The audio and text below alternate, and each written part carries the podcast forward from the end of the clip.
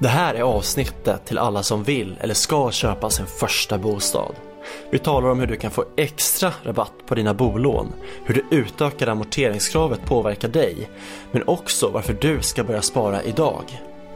Vi börjar med bolånemarknaden och hur den fungerar för att sedan blicka ut över Sveriges bostadsmarknad och avslutar med hur ditt boende påverkar Sveriges ekonomi. Häng med! Mitt namn är Daniel Fagerström och du lyssnar på en bostadsspecial från Sparpepp, en officiell sparpodd från Nordea.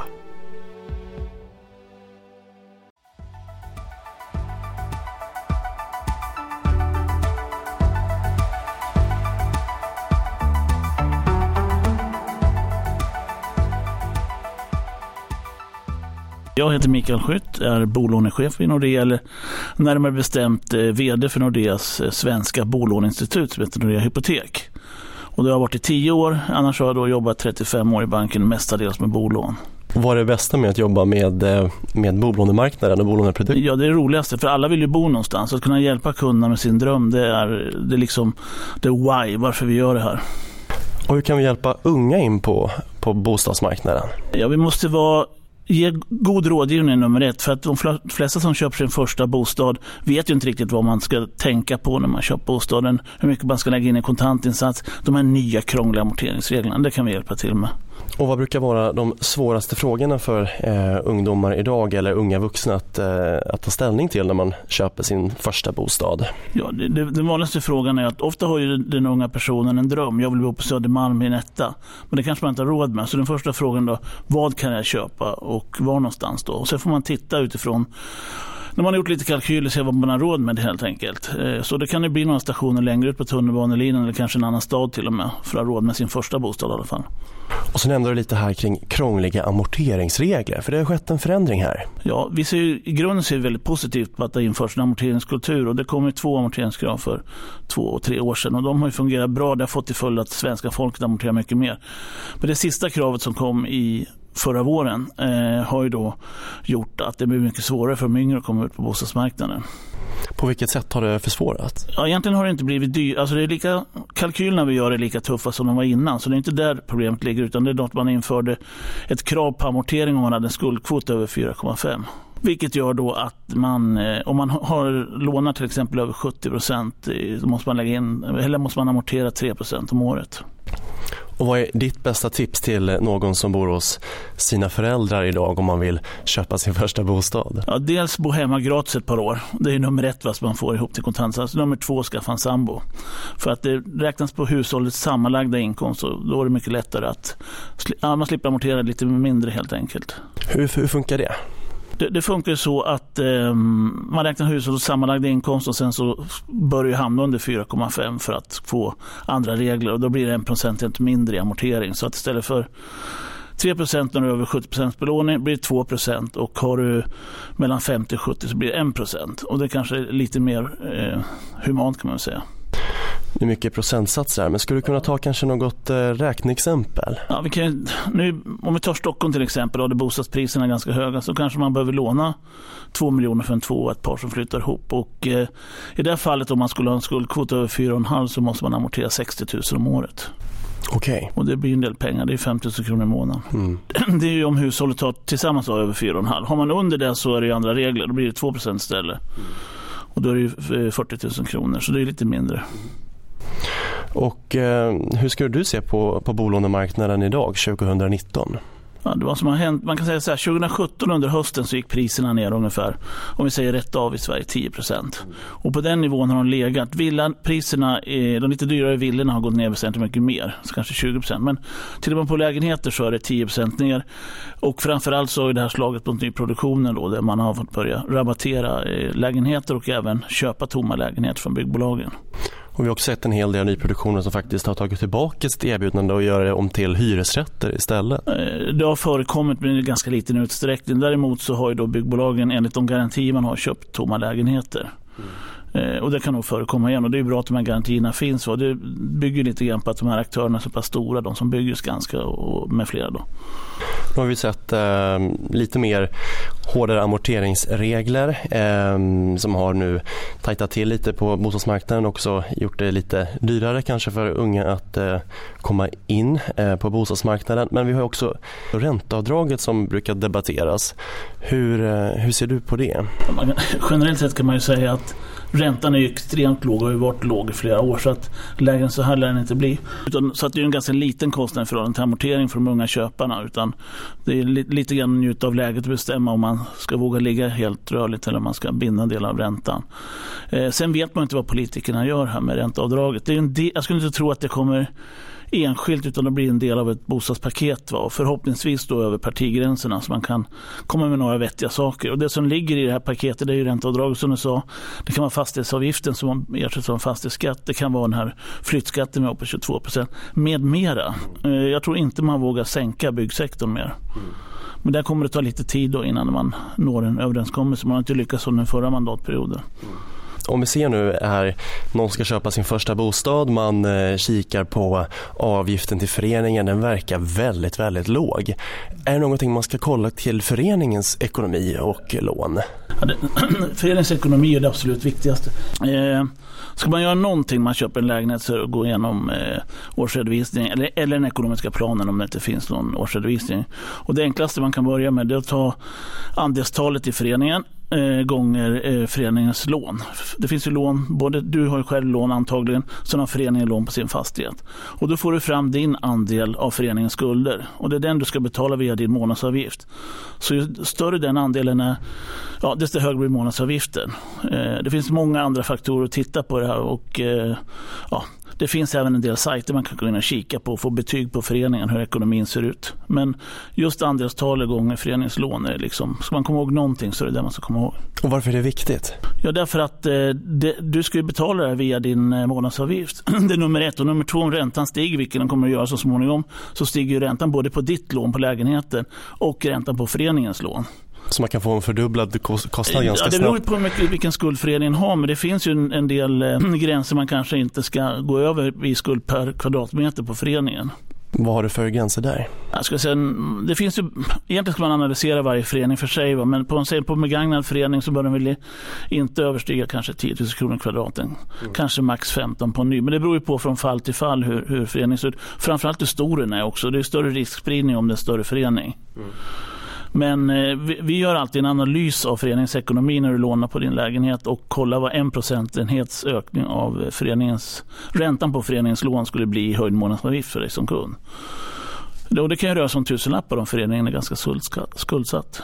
Mm. Och när man öppnar nu kanske en, en årsredovisning och ser man på sista raden att ja, föreningen har gått back med flera miljoner år efter år efter år.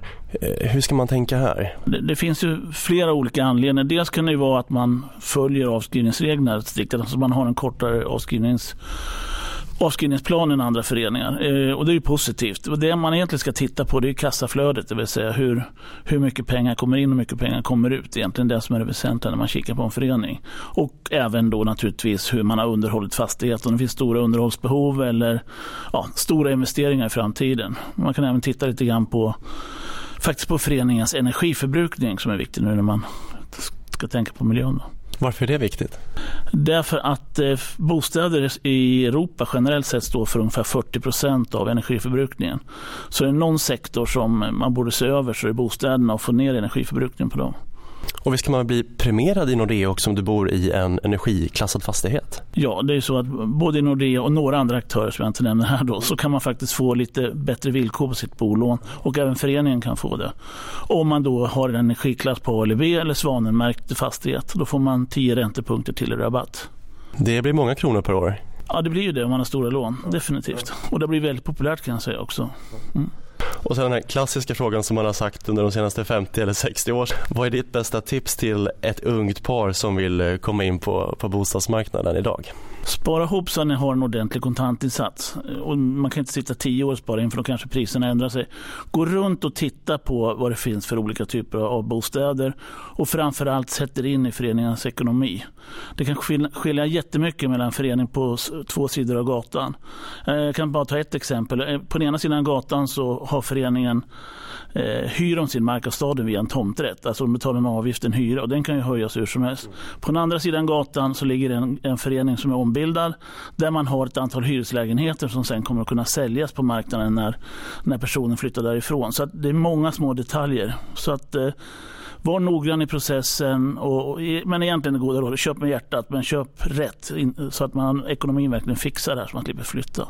Och sen stirra sig inte blind på citykärnan heller kanske? Alla kan inte bo på Södermalm eller på, i Vasastan eller på Östermalm utan man kanske kan titta en liten bit utanför. Det finns många bra föreningar som är byggda kanske på 40-50-talet. Definitivt. Mm. Och det finns en bostadsmarknad utanför Stockholm city också? Ja, det kan man ju raljera om. Men om man till exempel jämför en, en lägenhet i Stockholms innerstad då kostar den runt 100 000 kronor kvadraten om vi säger 5-10 minuters promenadavstånd till centralen. Kungsholmen till exempel.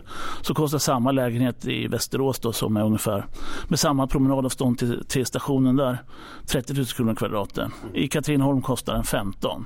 Så det beror på, vill man pendla så bor man billigare, så enkelt är det. Det var bra råd från Mikael Skytt, eh, Nordeas bolånechef och tack för din medverkan i det här inslaget. Varsågod.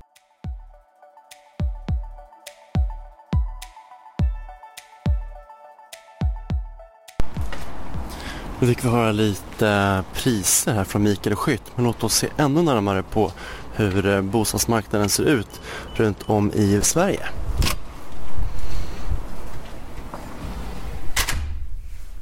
Ja, det är Hans Flinker som är försäljnings och affärsutvecklingschef på Svensk Mäklarstatistik.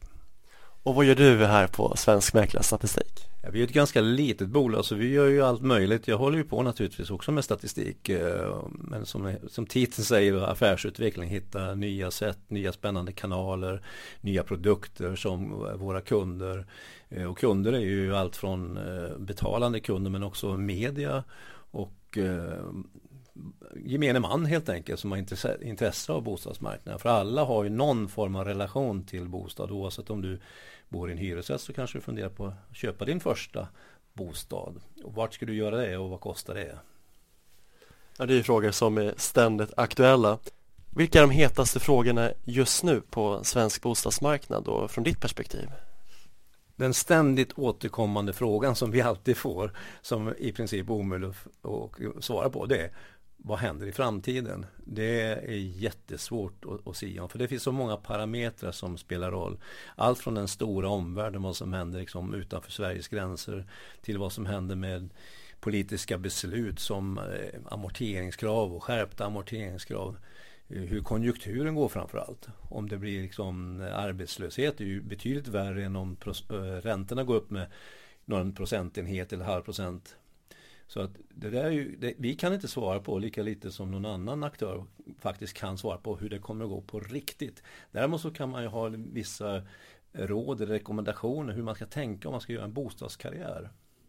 Hur ska man tänka då när man ska göra en bostadskarriär? Ja, alltså man måste ju, eh, många ungdomar vill ju naturligtvis eh, bo centralt och det kan man ju förstå för det finns ju utbudet, det finns kompisar, det finns allting. Men om man verkligen, verkligen vill göra en, en bostadskarriär så kan man tänka sig att om man kan, om man kan tänka sig att pendla, man, man, man, betalar med tid. Du får en lägre pris om du flyttar ut en bit men du betalar med din restid så att säga. Så det är väl den allmänna rekommendationen. Det gäller inte bara studenter och ungdomar utan om du vill hitta din drömbostad så småningom på det här mitt i stan till exempel. Men du inte har råd just nu. Men kan du tänka dig att bo ett par år i en, i en förort eh, och räkna med att kanske priserna går upp lite grann åtminstone så du får en liten vinst. Sen kan du köpa nästa som är kanske då med lite tålamod då, bo kvar så att det blir en, en prisuppgång så du kan få en liten vinst. Så på så sätt successivt jobba sig in mot det här drömområdet som du vill bo i. Alla kan inte bo i Stockholm city. Den saken är klar. All, de pengarna finns inte. Och skulle de alla vilja och kunna då skulle priserna gå upp ännu mer. Liksom. Tillgång och efterfrågan. Och eh, du sitter ju på otroligt mycket data och självklart statistik när du jobbar på mäklarstatistik. Eh, du, vi har nu en, eh, en slide framför oss här med eh, snittpriser på ettor i de, ja, de största orterna i Sverige. Eller kan du förklara lite vad vi ser? För de som nu lyssnar på det här och inte ser det är alltså, vi har tagit fram alltså alla kommuner som har haft minst 40 stycken försäljningar av ettor under 2018. Titta på dels vad kostar de i snitt då, de här ettorna. Eh, vad blir kontantinsatsen 15% Vad är månadsavgiften? Vad är liksom ränteutgiften? Vad är amorteringen? Och hur mycket krävs det för att slippa det skärpta amorteringskravet? Då kan vi ju se till exempel i toppen, inte oväntat så ligger då Stockholm. Där en etta i snitt förra året kostade 2,7 miljoner ungefär. Och då skulle man då ha en kontantinsats på ungefär 400 000. Sen ska vi låna då resten 85 procent på 2,2-2,3 miljoner ungefär. Och sen om vi räknar på en ränta på 2 procent så är det ungefär 3,8 cirka. Och sen ska vi amortera 2 procent till att börja med. Eh, och det är 3,7, 3,8 också då. Och sen en månadsavgift ligger strax under 2000 så att vi hamnar på en 9,3-9,4 ungefär. Men det skärpta amorteringskravet slår ju genast till här för att för att slippa det här extra skärpta amorteringskravet så måste man tjäna ungefär 42 000 kronor i månaden.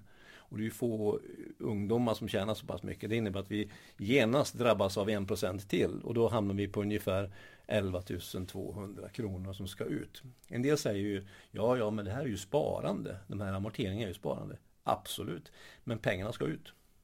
Mm. Och nu tänker vi så att eh, många bor ju inte heller i, i Stockholm. Majoriteten av svenska befolkningen bor ju inte i Stockholm. Vad, hur ser statistiken ut i övriga landet? För det finns ju en bostadsmarknad, vi har som vi har nämnt här i podden i, i veckans avsnitt, att det finns ju en bostadsmarknad utanför Stockholm. Och hur ser den ut? Jag kan bara liksom, innan vi kommer utanför eh, de här stora städerna så kan jag säga att i de här storstadsregionerna Stockholm, Göteborg, Malmö så är det faktiskt så att det är extremt fokuserad just bostadsrätter. Sex av tio bostadsrätter säljs i de här tre områdena till ett värde av 75 procent av det hela värdet på bostadsrättsmarknaden. Så bostadsrätter, oavsett om man vill eller inte, är ett storstadsfenomen till mycket. Eh, men om vi nu ändå flyttar oss ut och då kommer vi till närmsta eh, stora eh, universitetsorten är ju Uppsala och där är ju nästan prisnivån uppe i Stockholmsnivå. Vi, vi pratar om att man måste liksom betala 6-7 tusen åtminstone när du har med ränta, amorteringar och inköp av din första bostadsrätt. Så att, låt oss gå ut ännu längre i landet. Låt oss uh, flytta oss till där en bostadsrätt bara kostar en miljon, till exempel i universitetsstaden Växjö eller Örebro. Där kostar de ungefär en miljon. Och då hamnar vi på en eh, fem, fem och tre per månad när du har betalat och du har ja, med ränta amorteringar. Det, det börjar bli överkomligt så att säga ändå. Men du måste ju ändå tjäna 14-15 000 för att slippa 1% extra det skärpta amorteringskravet. Så vi flyttar oss ännu längre ut. Då kommer vi till eh, Västernorrland till exempel. Där finns ju residensstaden Härnösand. Där kostade förra året en snittetta 227 000 kronor. Eh, I Stockholms mått mätt så är det väldigt billigt då. Och det är kontantinsats på ungefär 34 000. Det kanske man till och med har sparat ihop. Och då blir det månadsavgiften när du har betalat ränta, amorteringar 2800 kronor. Mm. Och för att slippa det här skärpta amorteringskravet så är det bara 3500 kronor du måste tjäna i månaden för att slippa det. Och det tror jag många kanske som har börjat jobba klarar. Mm. Så att det är en obalans i Sverige. Som, det gäller inte bara ett år, det här gäller ett och två, tre och fyra år. Det, det är väldigt fokuserat i storstadsområdena. Mm. Du sa att sex av tio bostadsrätter de förmedlas till de svenska storstäderna? Ja, de säljs i, i Stockholm, Göteborg och Malmöområdet. Mm. Så att bostadsrätter är väldigt fokuserat. Mm. Det finns ju bostadsrätter i många kommuner men det är väldigt många just i de här tre områdena. Villor är mycket mer utspritt i landet än de här storstadsområdena. Mm. När du eh, från din långa erfarenhet att jobba med statistik är det någonting som, som, som förundrar dig eller som, som, du, som du reagerar på när du ser den här typen av data? Hur tänker med, med din långa erfarenhet av, eh, av statistik. Om man bortser just från kanske ett, ett år utan tar ett generell iakttagelse är att eh, oftast är det så att den centrala orten i länet är en magnet. Den drar till sig arbetstillfällen, eh, arbetskraft. Det finns kanske en universitets, högskola. Eh, folk vill bo där för att det finns ett bra utbud av allt möjligt, kultur och restauranger och så vidare. Grannorten som kanske är ett par mil bort. Det kan ju priserna vara liksom en tredjedel, en femtedel. Och då undrar man, skulle man inte köpa en, en, två mil, tre mil bort och sen pendla i så fall till skolan eller till jobbet och spara massor med pengar. Men vi människor är ju så irrationella. Skulle alla, alla vara rationella så skulle vi ta helt annorlunda beslut. Så de flesta följer ju strömmen. Jag vill ju gå in på den restaurang där det är fullt redan. Jag vill inte gå in på en restaurang som är tom. Det måste ju vara bättre mat på den här som redan är full. Så jag står hellre i kö och väntar där. Samma fenomen alltså bostadsrättsmarknaden eller bostadsmarknaden. Jag vill ju bo där de andra vill bo. Därför trissas ju priserna upp. Därför blir det så att eh, vinnare och förlorare grann, grannorter. Vi kan ta Karlstad och Kristinehamn, fyra mil emellan, båda ligger vid Vänern. 25 000 kronor per kvadrat i Karlstad för en bostadsrätt, eller 5 000 i Kristinehamn. Det är en femtedel. Varför, varför pendlar man till fyra mil? Det är inget bra för miljön, jag vet det, men, men ändå. Mm. Eh, och eh, vi såg på lite andra, du visade mig också lite andra bilder kring bostads eller prisutvecklingen och den har ju börjat ja, plana ut lite grann. Jag tänker många som kanske klev in på bostadsmarknaden här för några år sedan, de har ju egentligen bara levt i en prisuppgång. Eh, hur ska de tänka? Hur ska man tänka när man kliver in idag? Ja, alltså eh, bostadsmarknaden är ju precis som börsen en, en svängande organism. Så att även om börsen eh, på sikt, om man tittar på långa perspektiv, så har ju den gått upp också. Sen man får ju räkna med att bostadsmarknaden också får dippar. Vi har ju sett dippar 2011, 2008 som var externa faktorer. Det var liksom Lehman Brothers, vi hade Greklandkrisen. Då dök ju också bostadsmarknaden i Sverige. Sen hämtade det sig. Sen har det varit i princip en, en, en ständig uppgång. Vi hade ett litet hack i kurvan när första amorteringskravet kom 2016. Men sen fortsatte ju priserna upp till 2017 när, när i princip varenda ort i Sverige pikade 2017. Sen har det varit en liten nedgång nu. Så frågan är, vad händer framöver? Som sagt, det kan, jag kan inte svara på. Frågan är om någon kan svara på det. Men om det följer samma historiska eh, beteende, ja då kommer säkerhetspriserna att, att tuffa på uppåt. Kanske inte 10% årligen som det har varit ett tag. Det är ju nästan osannolikt när, när kost, eh, konsumentprisindex knappt har rört sig. Mm. Så har liksom priserna stigit med både liksom 5 och 10% per år. Mm. Om och om och om igen. Så kanske det inte blir. Och här lyfter du upp eh, bland annat Trollhättan mm. som ett exempel på eh, en ort där priserna har stigit väldigt kraftigt från, en, från Stockholms mått sett ganska låga nivåer. Mm. Men det blir ju så, eh, procent är ju så att startar man på en låg eh, kronor och kronor per kvadrat mm. så blir det ju lätt att få stora procent. Men i kronor så är det fortfarande Stockholm som har eh, vuxit mest. Eh, så, så, procent, ja då vinner ju Trollhättan över Stockholm. I kronor, ja då vinner Stockholm över Trollhättan. Men man kan väl säga så rent generellt att eh, om man kan tänka sig bo en bit bort, kanske pendla återigen då. Eh, om man skulle vilja jobba i Stockholm så kanske man kan tänka sig, ja men jag köper någonting i, i Bro eller Kungsängen eller Enköping och sen pendla. Eh, som, som sagt, det lägre priset du betalar, det får, får du betala med pendlingstid. Så att det är också en valuta. Så restid är en valuta som kontra då det, eh, att köpa din villa eller bostadsrätt. Eh, det, det, är ju tyvärr så att priserna är i de centrala orterna i, i varenda län är mycket högre än grannorten. Så kan du tänka dig att pendla. Eh, ta tåget då för miljö, miljöns skull. Eh, om vi ser här nu efter det här skärpta amorteringskravet, kan ni se från er sida att eh, försäljningarna har minskat på ett år eller har ni någon annan data på vad, hur, hur bostadsmarknaden ser ut just nu för de här förstagångsköparna? Eh, det, det, vi inte ser, det är ju det som inte säljs. Alltså de som låses ute från marknaden. För det, då kan man ju tänka sig, det skärpta amorteringskravet, det slår ju i princip enkom på de eh, orter med höga priser. Som Stockholm, som Uppsala, som Göteborg. Medan då eh, vi sa Härnösand som var väldigt lågt pris som vi såg. Det har ingen påverkan alls. Så att det här är amorteringskravet. Det första amorteringskravet och det skärpta amorteringskravet slår framförallt till de här eh, med höga priser. Så det blir ju en bromseffekt som gör att inlåsningen blir stor. Det finns ju massor med ungdomar bland annat som sitter eh, inhyrda i andra hand eller bor, bor hemma hos föräldrarna fortfarande som gärna skulle vilja köpa någonting. De kommer ju inte ut. De kommer ju inte in i, i bostadsmarknaden för det är för dyrt.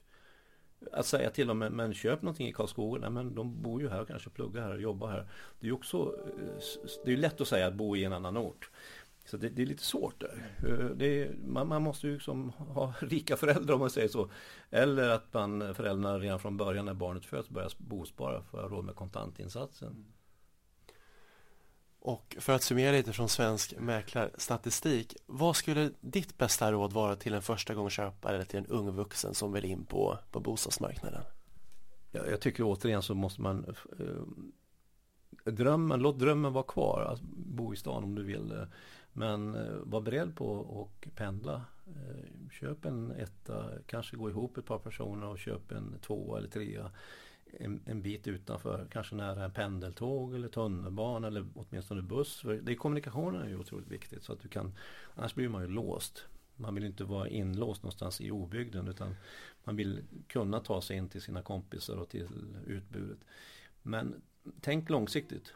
Om planen är att du ska bo i Stockholm city, det kanske tar några år men flytta ut, pendla och betala med restid eh, sen flytta in lite närmare, betala mindre med restid och, men mer för bostadsrätten och så vidare. Så planera. Och till föräldrarna kan man ju ge rådet att försök att bospara. Eh, en hundralapp är bättre än inget. Har du råd så en tusenlapp i månaden från det att barnet föds. Sätt in på ett konto som de kanske har råd med kontantinsatsen. Speciellt i Stockholm så måste man ju nästan göra så. Mm. Bor du i Härnösand eller liksom någon annan billigare ort så då kanske man inte, inte behöver. Mm.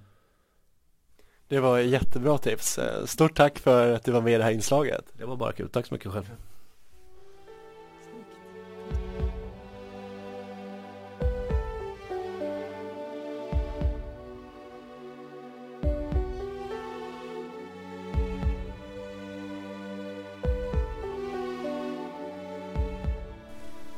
Tack så mycket. Jättekul att vara här. Jag heter Kristina Kruse och jag jobbar som senioranalytiker på Macro Research. Och jag följer bostadsmarknaden och gör våra kommentarer på Hox Volgard prisstatistik som kommer ut varje månad. Intressant. Vad är det, vad är det bästa med att eh, jobba inom det här området? Det är spännande, det är varierande, det händer mycket, det är ständigt aktuellt och det är också ett ämne som påverkar oss alla. Så det är väldigt, väldigt kul tycker jag.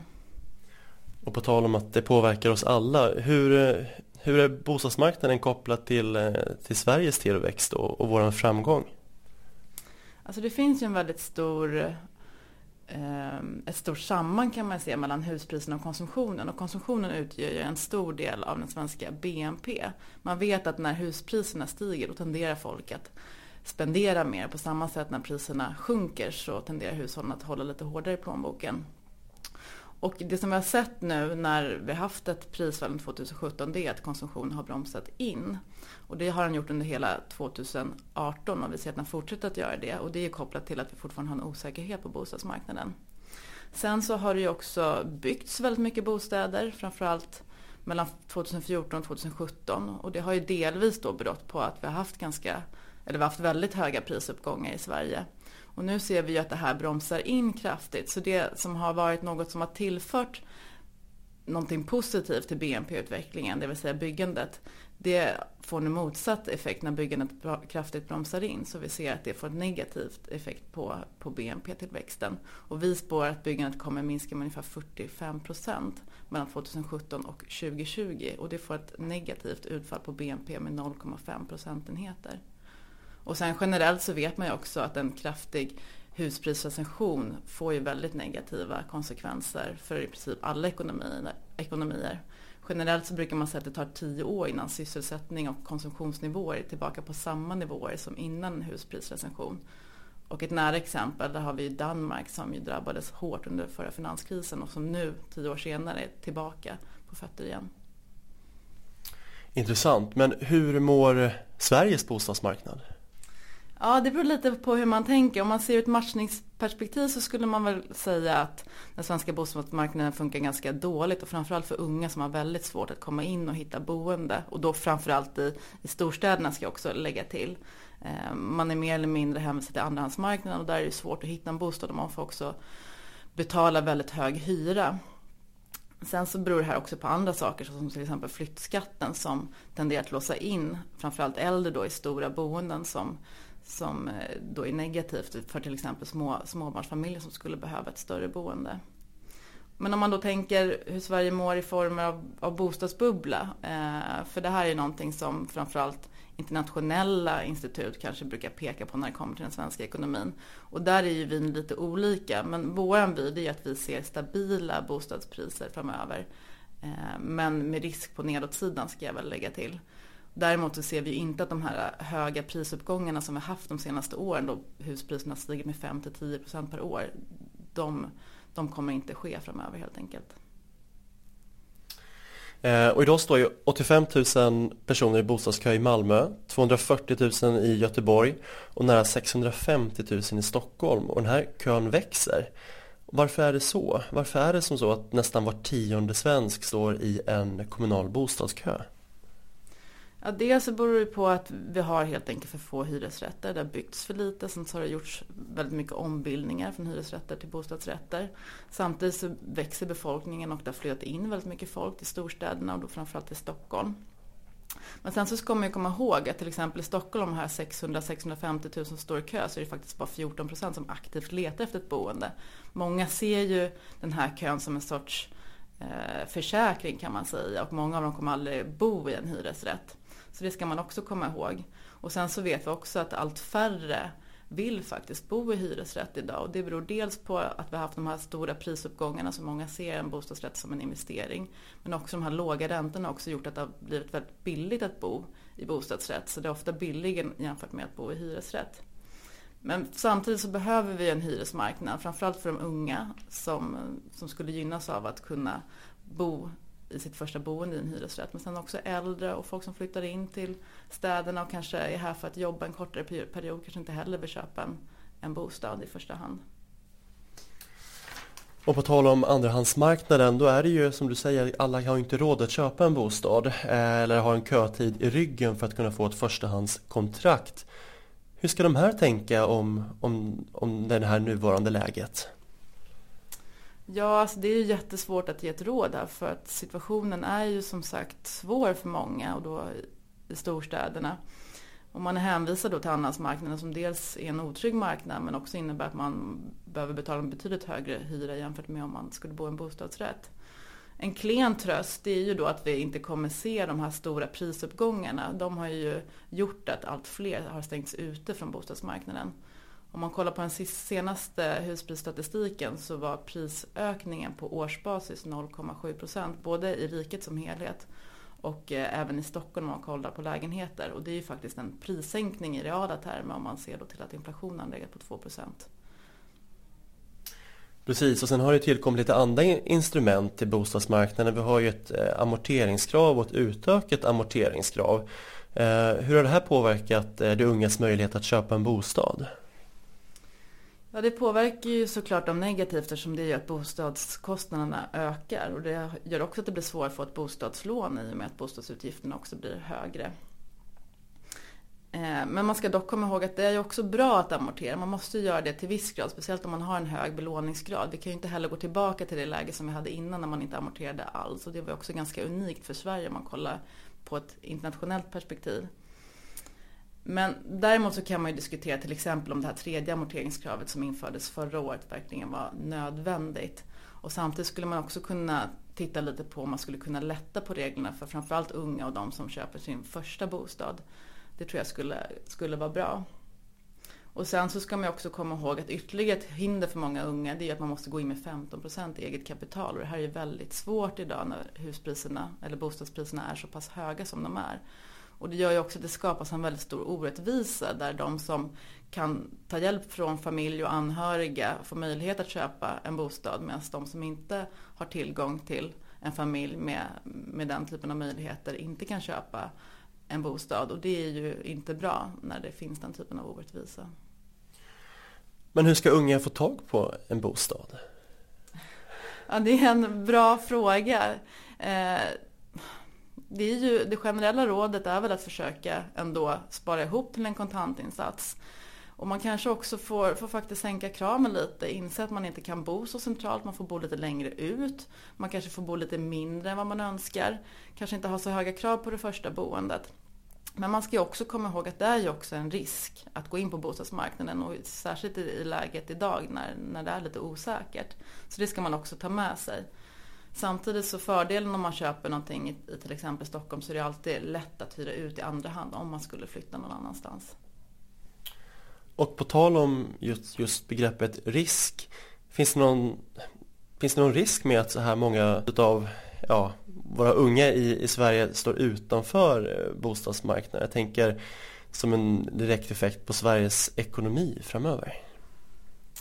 En effekt av att det är så svårt att få ett boende för unga men även för folk som flyttar till, till de större städerna för att hitta jobb det är ju att tillväxten kan hämmas. Vi vet ju, till exempel så har ju Stockholms handelskammare varit ute flera gånger och varnat för just det här. För att det är ju väldigt många företag idag som har arbetskraftsbrist och som skulle önska få hit folk som kan jobba från andra städer men kanske också utomlands. Och det är väldigt svårt när man inte kan erbjuda ett bra boende. Många tackar nej av just den anledningen. Och det är ju någonting som faktiskt hämmar tillväxten. Och den, Stockholms handelskammare pekar då på att det här gör att tillväxten i Stockholm kommer riskera att bli lägre än vad den annars skulle kunna bli. Och många som klev in på bostadsmarknaden för kanske drygt ja, några år sedan, kanske fem år sedan de har ju levt i ett ganska eh, gynnsamt ränteläge, ganska låga räntor. Men de här eh, ränteläget det kanske kommer att förändras snart, eller vad tror du? Ja, det är väl det som är risken då kopplat till bostadsmarknaden om vi skulle få ett läge där räntorna stiger eh, eftersom vi vet ju att hushållen är väldigt räntekänsliga. 70 procent av hushållen har räntor som är rörliga.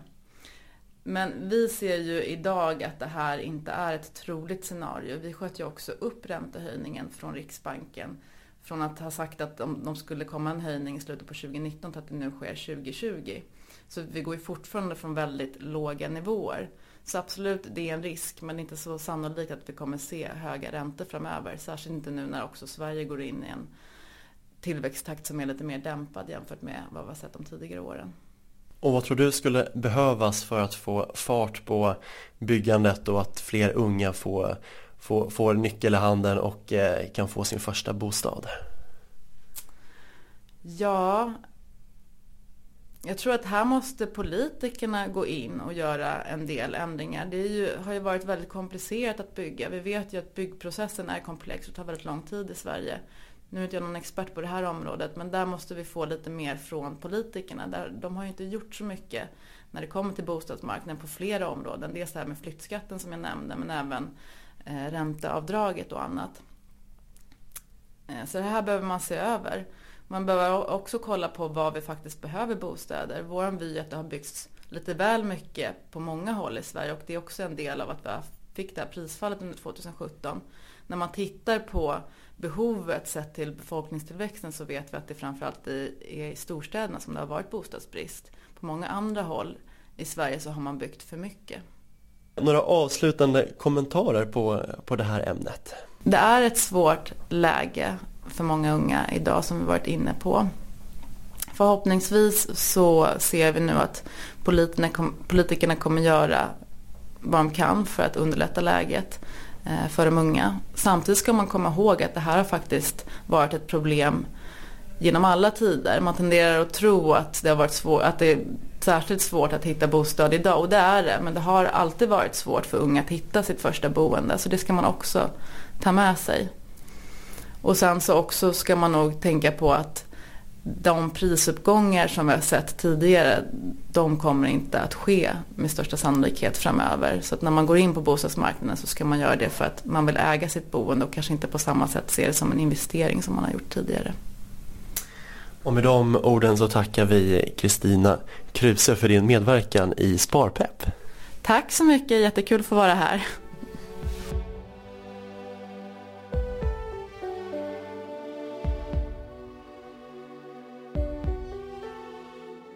Och eh, ja, kom fram till då att eh, det, det, lösningen var ju att, att spara ihop och, och till en kontantinsats och köpa en, en etta liksom ute i, i Sundbyberg. Möt Ubaldo som sparade ihop över 200 000 kronor på ett år. Eh, bostadskön, jag hade stått där sedan jag var 18 och ja, vi vet ju att det är ganska lång tid innan man får en lägenhet så vad är det? ja, fem, sex år får du knappt en lägenhet ute i Tensta, Rinkeby liksom. Så att eh, då var det liksom borta om man säger så från kartan. Och eh, köp i, eller hyra i andra hand, då känns det som att man bara liksom, ja, kastar pengar egentligen. Så det var så här, ja men nu ska jag investera på mig själv, nu kör vi.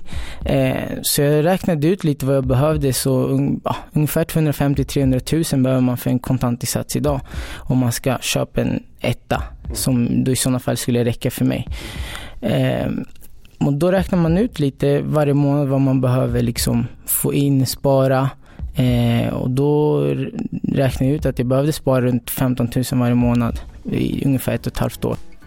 Hör hans resa och vägen fram till sin första bostad och hur du kan lyckas. Intervjun och avsnittet finner du där du annars brukar lyssna på Sparpepp. Vi hörs!